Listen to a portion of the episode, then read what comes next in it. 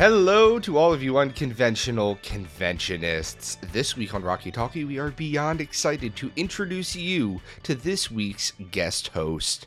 That's right. This week, we're going to be joined on air by the incredibly lovely and talented Randy Highland from the JCCP, aka Randy out in Pittsburgh. Hi, Randy. Hi, guys. Randy, before our massive full length episode drops, we'd love to give ourselves and our listeners a chance to learn about you and your time within our community. So we've put together a Q&A sesh for you. Are you ready to get grilled? Ooh, grill me, baby. All right. So the first question, and this is the one we like to ask all of our guests, Tell us all about your Rocky Horror origin story. When did you first see the movie and a shadow cast for the first time? Like, what was that experience like for you? Yeah, and once you'd gotten your Rocky Cherry popped, how did you become a cast member? Like, what made you decide that this was the thing that you wanted to be doing with your weekends for fucking ever? Well, the first time I saw the movie, I was probably 10 and saw it on VH1 after a friend's mom had talked about it being her favorite movie. I hated it. I was too young and also didn't get musicals then. the first time I saw the show properly was nearly 10 years ago now. I had heard about our cast because I was a huge Perks of Being a Wallflower fan. As you know, Pittsburgh is where they filmed that, and they actually filmed the movie at our theater. I had trouble getting to the show at first because Fox was doing the whole go digital or go dark thing at the time, and it took our theater time and money together for a digital projector. Mm-hmm. Eventually, they did, and the JCCP started performing it, and I made it to the show, and I fell in love. Rocky found me at like a critical time in my life. I had sort of hit rock bottom and I was recently sober and struggling and needed something that didn't involve alcohol to do on Saturday nights. And um, Rocky was sort of the thing for me.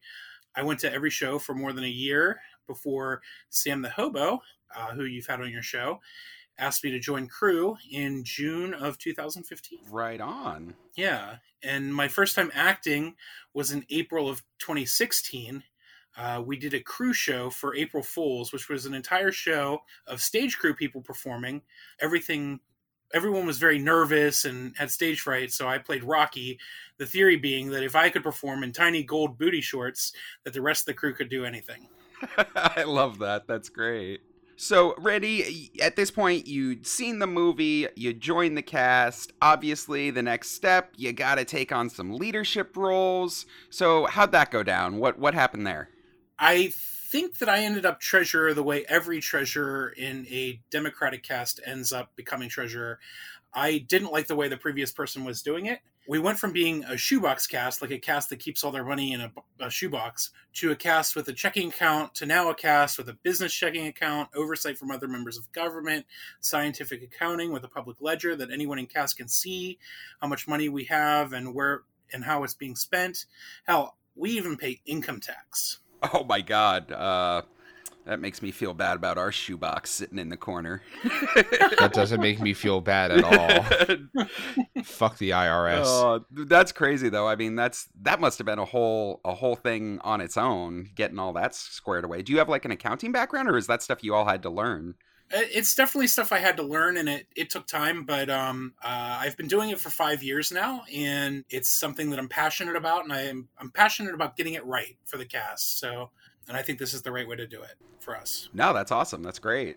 All right, all right. Enough about the IRS and taxes and bullshit. Let's talk about some fun stuff.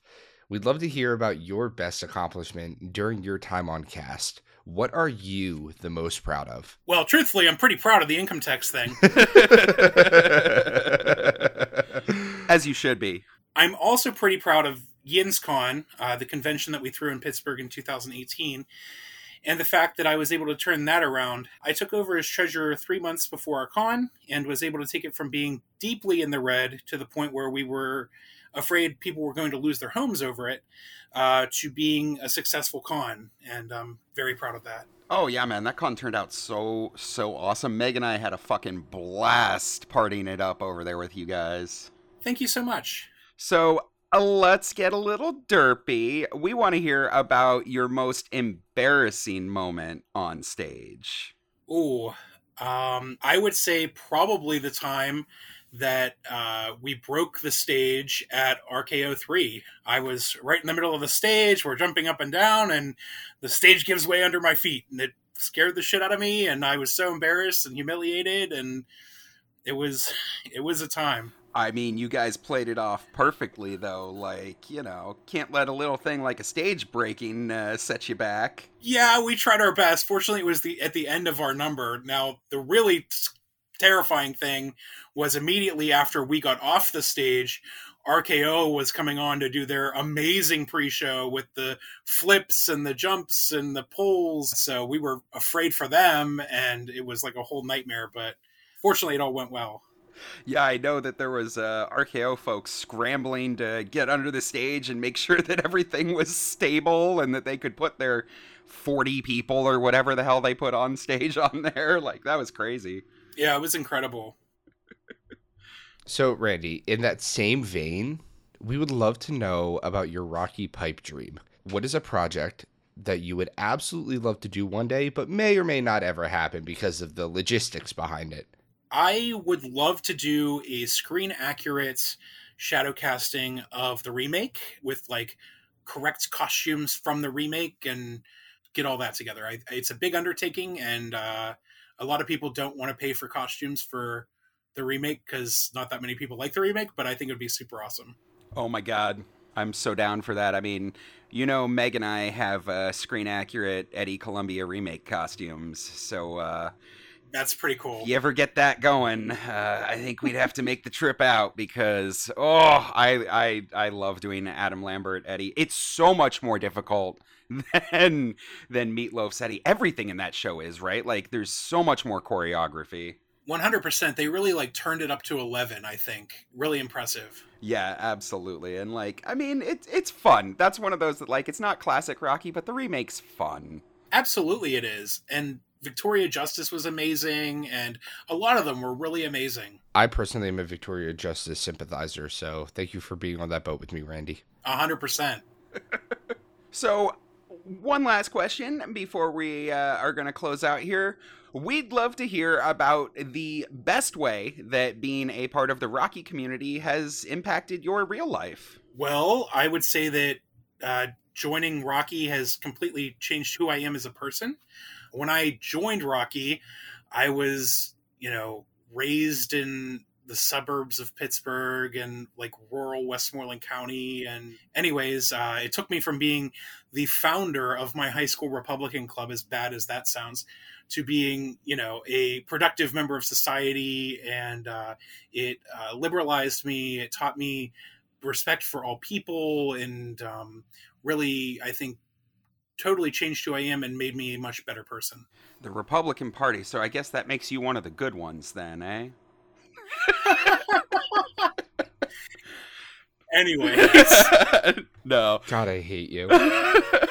no, that's great. That's I mean, that's that's one of the things that Rocky does, right? It it opens you up to all these new worlds and all of these people and you know, it, it's something that everybody can learn from. Yeah, and I mean, I like I said I went from being a crazy Republican to like campaigning for Bernie Sanders and like super liberal now because I've met people and know what people go through and that's because of Rocky. It's been really positive for me. Randy, thank you so much for chatting with us today. We've really loved getting to know you, and we cannot wait to have you on this Thursday's episode. But before we go, are you or your cast doing anything really cool that you'd like to tell our listeners about? Well, just last night we had the chocolate covered Rocky Horror show coming through Pittsburgh, which everyone really loved. And that went super well. We have Repo, the genetic opera, coming up in July. So we're very excited for that. That's, I think that's what I got right now. Hell yeah. No, that's exciting. Yeah. Love Repo. Can't wait. Can't wait. So, of course, if any of our listeners are interested in checking out Randy and the JCCP's work, we've got all of that linked for you, you know, in our show notes. Randy, thanks again for joining us. If you want to hear more from all three of us, which of course you do, be sure to tune into this week's episode of Rocky Talking Podcast, where you'll hear all the latest news and updates from the Rocky Horror community. Thank you for having me. Awesome. We'll talk to you all soon. Bye. Bye. Bye.